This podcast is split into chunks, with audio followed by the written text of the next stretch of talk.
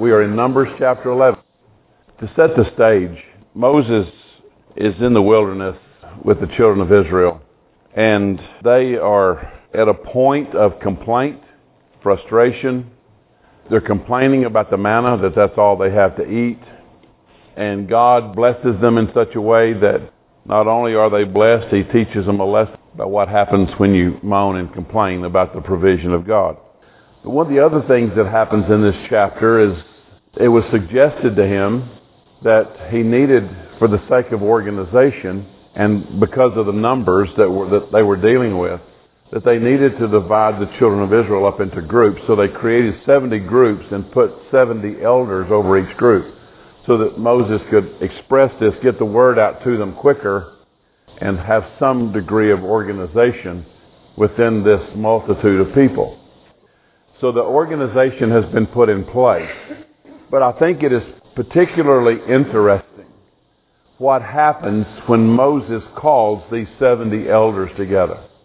70 individuals who you can understand the potential if you're going to establish 70 leaders over such an enormous group of people that very quickly you could have one group pitted against the other very quickly they could there could be a great deal of self-interest. It could become very political. So we understand what that suggestion of the 70 elders could have done.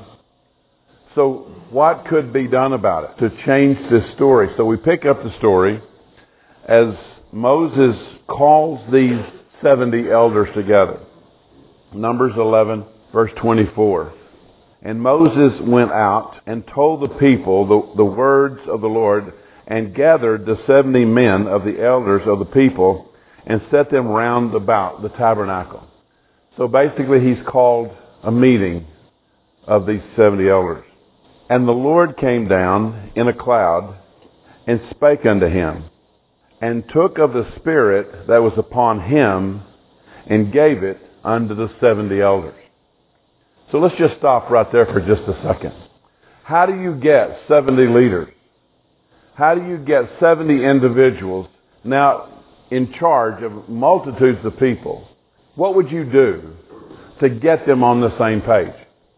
What would you do to connect their hearts together so that they would see the good of everyone and not just the group that they were trying to lead? What is the one way? Because if we get it then, we will know it is exactly the same for us now. What did it take for them to have that commonality? The Holy Spirit. That Spirit which was on Moses, that Spirit that God had given him to lead. What's done in that moment, and I think it's a remarkable picture, not because it doesn't destroy his leadership. As a matter of fact, it establishes something here that says that Spirit that was upon him was absolutely big enough to be divided 70 times, to not diminish Moses at all as their leader, but to absolutely get everybody on the same page. What will it take for pastors across America? What would it take for churches across America and around the world? What will it take to get us on the same page? The same thing. It will not be done without the acceptance, because it doesn't say here, we know the outcome, but for these 70 elders, they not only were given that gift of the Spirit, they received that gift of the Spirit. We are in trouble. We are very divided. And the healing of that division will never come absent this moment that's described here in this first verse, in, verse 25. And the Lord came down in a cloud and spake unto him, spake unto Moses, and took of the Spirit that was upon him and gave it unto the seventy elders. And it came to pass that when the Spirit rested upon them, they prophesied and did not cease. What do you think happened in the prophecies? What do you think was the great evidence of those prophecies? Do you think they were fragmented?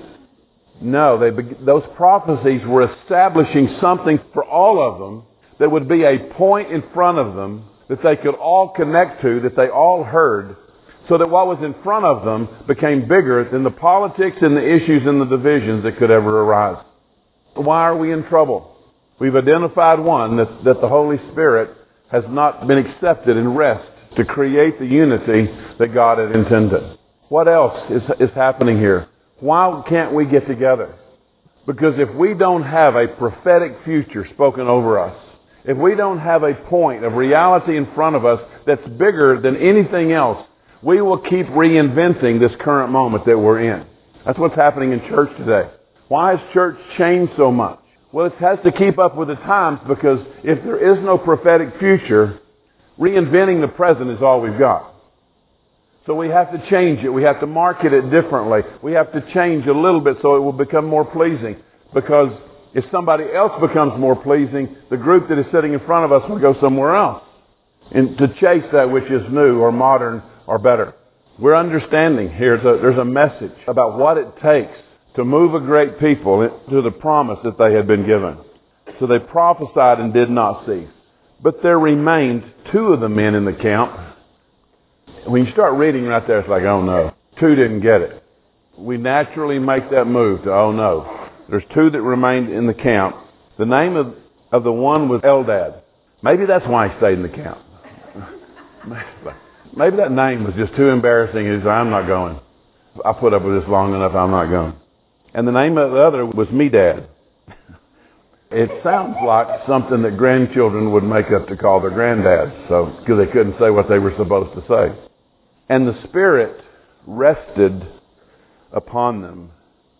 And they were of them that were written, but went not out into the tabernacle, and they prophesied in the camp. So here are two men who are standing out, who this moment changed dynamically and not for the negative. These are two men that are being recognized above in, within that 70 that have heard and received the Spirit of God and the evidence is resting upon them. So when it says there were two that remained, where my mind normally goes and says, oh no, there's going to be trouble, what you suddenly realize is that there are two here who above and beyond the others received something dynamic and unique. And there ran a young man and told Moses and said, Eldad and Medad do prophesy in the camp. The others were in the tabernacle. And Joshua, the son of Nun, the servant of Moses, uh, one of his young men answered and said, My Lord Moses, forbid them. And Moses said unto him, Enviest thou for my sake? Would God that all the Lord's people were prophets, and that the Lord would put his spirit upon them. So here's this moment, again, something powerfully unique and what we learn about the organization that God set up. Still led by Moses, but now with 70 people directly under him. And how in the world could he maintain unity among them? Well, the answer immediately is he couldn't. That's a job that only the Spirit of God could do. Only that Spirit could speak one common truth. Only that Spirit could give one witness. So we understand what was done. The, the other, again, just that powerful reality that they began to prophesy so that they had a reality in front of them greater than just the moment that they were in. But it's an interesting question that where I really want to speak tonight is what happened in Joshua. down in the story. Because here are two people who are now standing out and probably in the moment looked more dynamic, looked to be a threat in his eyes to replace Moses. So out of his probably good intentions, he comes to Moses and says, you, got, you know, Moses, you have to forbid them from doing this. And the question that Moses asked Joshua when he said, enviest thou for my sake? Are you concerned about me? One of the things, and it's a very, very quick thing, but one of the things that kills spiritual leadership is ego. And it will do it very, very quickly. I can tell you today there would be nothing that pleased me more than for young preachers to rise out of this church that will someday, according to God's time and place, would replace me. I would not be at all threatened by God's dynamic move among young men and women to the degree that someone might say, well, that's somebody's a better preacher than me. If I could ever see a day where that would bother me, I don't need to be in this pulpit at all, even today. Because ego, and that's what Joshua was dealing with. Yes, there was probably some good intentions in it. It kills ministry, and it will kill our spiritual life if ego gets in the way. But really what Moses was telling Joshua, and this has to happen whether you're a pastor every day a missionary every day or a missionary for a short time during the year, whether you're an evangelist or a counselor. This statement is true every single time. You cannot fuel your ministry with you. Get it? With you. You cannot fuel your ministry with you. I've watched many try, and I've watched pastors, and you've seen them as well, who take long sabbaticals because of the weariness of what they're having to do every day. And they just get tired, and they get tired, and they get tired. And I can't judge them. I can't assess them. But I can tell you that the reason that that happens, and it was made very clear by Rhea and Amanda when they were out here last time, and I'm laying on the floor of my office, that if I ever start trying to fuel this ministry with me as the fuel, something's going to happen very quickly. I will be consumed and ready to give up. If I become the fuel, the fire won't last very long. Wherever you go, whatever you, where, wherever you minister, if you start offering somebody you, the first thing that will happen is they will become attracted to you. They will start making over you. What happens when you leave? What you're offering them goes with you. Even in short-term ministry, if I don't offer someone the Holy Spirit, then I have no ability to give them anything eternal or everlasting. I give them the satisfaction of getting to know who I am, and I might take them a gift or I might spend time with them, and they become enamored with me, and I'll leave, and they wait for the next person to come, and they never got attached nor connected to the Holy Spirit because I was offering something. This is one of these great difficulties in ministry, especially short-term ministry like us going to Africa this summer. We have to remember that God did not say, go and make a difference. That is not a biblical or scriptural teaching. If you hear somebody say it, let your antenna go up. Let the warning flags be raised when somebody says, we're going somewhere to make a difference. Find it for me. What does he say? Go ye therefore, preaching and teaching. Doing what? Making disciples. I want to tell you there's a powerful difference between making a, a difference and making a disciple. What's the big difference? What has to happen if you're going to make a disciple? You're going to have to walk with them. You're going to have to realize I'm investing more than just a few minutes, a few hours with the person. I can make a difference there. I will not make a disciple. If I'm going to make a disciple, I have to offer them something eternal and everlasting and something temporal that I might bring to them.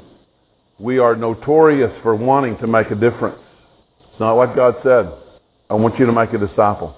So what happens when we go to make a difference? Yeah, we get satisfied and they get damaged. It's a hard lesson, but I can go and read it. Go ye therefore, teaching, preaching, making disciples. Don't let anybody trick you to believe that you're going somewhere to make a difference. If you're going to offer them anything, you're going to have to offer them the Holy Spirit. So Moses is warning Joshua, telling him, because he knows who Joshua is. We talked last week about how we create a legacy for the next generation. Well, Moses knew that Joshua was that next generation. He would watch Joshua rise. He would see that mantle handed to him when it was taken from him. His responsibility was in these moments to say something to Joshua that would make sure that Joshua knew so that he could say within himself, as for me and my house, we will praise the Lord. Something that's making a great difference within his life. And this is that moment, powerful moment when Moses says, Joshua, whatever you do, don't lean on your own understanding. Don't fuel this with you. The second thing that happens, Joshua learns how easy it is and how quickly you can allow your agenda to get in the way of the work of God in, in the Holy Spirit. Why was Joshua concerned here? Why would he go say to Moses, forbid them to do it? What difference did it make to Joshua? Who was Joshua hanging around with? He was in the presence of the one that God says, I want you to lead this group. Joshua held a unique position with Moses. He was kind of in all ways Moses' right-hand man. Who was present when the tabernacles were given to Moses? Joshua. Who came down with the, when he was carrying the tabernacle? Who came down to see the sight that they saw when they were dancing around the golden calf? Who was with Moses in that moment? It was Joshua. What did this mean in this moment for Joshua when all of a sudden, there, instead of there just being one right-hand man, now he is one of 71? And what was happening here? There were two who were becoming more dynamic than he was. There were two who were demonstrating things that would have allowed them to be certainly recognized, appreciated, and to see the dynamic of what they were doing. And who did it affect? Because Moses makes it very clear, it does not affect me. And Joshua is saying, and that's what he asked him, are you jealous for my sake? What's the answer that Joshua knows that he's supposed to get? No, I'm jealous for my own sake. Joshua's agenda, what he saw happening in this moment was getting in the way of what the Holy Spirit was doing. We had two people who not only were prophesying in the tabernacle, where everybody else was, but these two renegades had stepped out and were out in the community prophesying, and Joshua said, that is not our plan. That's not what we're about. And he asked his boss to stop it. And Moses said, no, I'm not about to. So Joshua had to learn that his agenda, what his plans are, can never get in the way of what the Holy Spirit is going to do. And I want to tell you again, I don't have to go very far down this. For us to recognize what's happening within the Christian culture today that has us in such a difficulty. Because most churches have their own agenda. I came out of the corporate world and I was trained for a year and then for three years I was an internal consultant going team by team, group by group in plants and field operations management in Houston, going team by team, trying to help them become more efficient and effective in the way that, that, that they functioned. And we were very good at it. But one of the most unusual things that happened was that I began to see within the Christian culture those very same things being plugged into church. And the very first thing I recognized was when churches started putting up mission statements. Where'd they get that? Came straight out of the corporate world. Vision statements putting organizations in place to make sure that that mission statement gets done, connecting all the dots so that everybody's connected to the mission statement. Well, I want to tell you what began to happen was that the agendas of the corporate world began to infiltrate as practical realities within the church, and the damage was remarkable. Because I want to tell you, most churches have missed the mission statement. If you're going to have one, at least make it be true. Most of the things that we would put up on the wall, we would have to say that, well, that's actually impossible. Because the only way for that to happen is for Christ to be in me. The only way that I can honor him is through my obedience. So he had to learn how ego kills. He had to learn how his agenda got in the way. And then the third point. He also had to learn that God can't be packaged. You can make your own application based on your own illustrations. But we have packaged and repackaged God to the degree that we are trying our best to get Him in some way to be pleasing to the group that is the most resistant. It's interesting in Matthew chapter 13 that when we come to the parable of the seeds and the soil, what changes in that story? What different types of what? Soil. Does the seed ever change? No. What's happening in the Christian world? We keep changing the seed because we see the soil as one thing. What's happening? Why do we know that we kind of have this backwards in this packaging of God? It's because you look around at how many plans, how many strategies, how many teams there are in churches trying to figure out how to repackage the message so that we can hit this audience and somehow make the message of God pleasing to them so they'll buy it. And the Word of God says never. I'll never change the seed. I recognize the difference in people, but I will not repackage the seed trying to make it pleasing because how ludicrous can we be to believe that I can somehow package God to make Him pleasing to somebody that doesn't want to believe. So what am I selling them? I'm selling them church. I'm selling them on my personality. I'm selling them on some program that's beneficial to them. That we magically have something that is going to entertain their kids and turn them into Christians and we offer that to them and realize there's not a chance in the world that we can deliver on what we're promising. It's done all the time. And you find somebody that's got it packaged well, and you see the crowd move to the new package until somebody else packages it better. And somebody will. Competition is too great. New teams, new strategies, new ideas. How can we repackage this? And with every time we repackage it, We take away the righteousness of God expected in us because that's what's required of the seed. It is His righteousness found in His children, and that story will never change.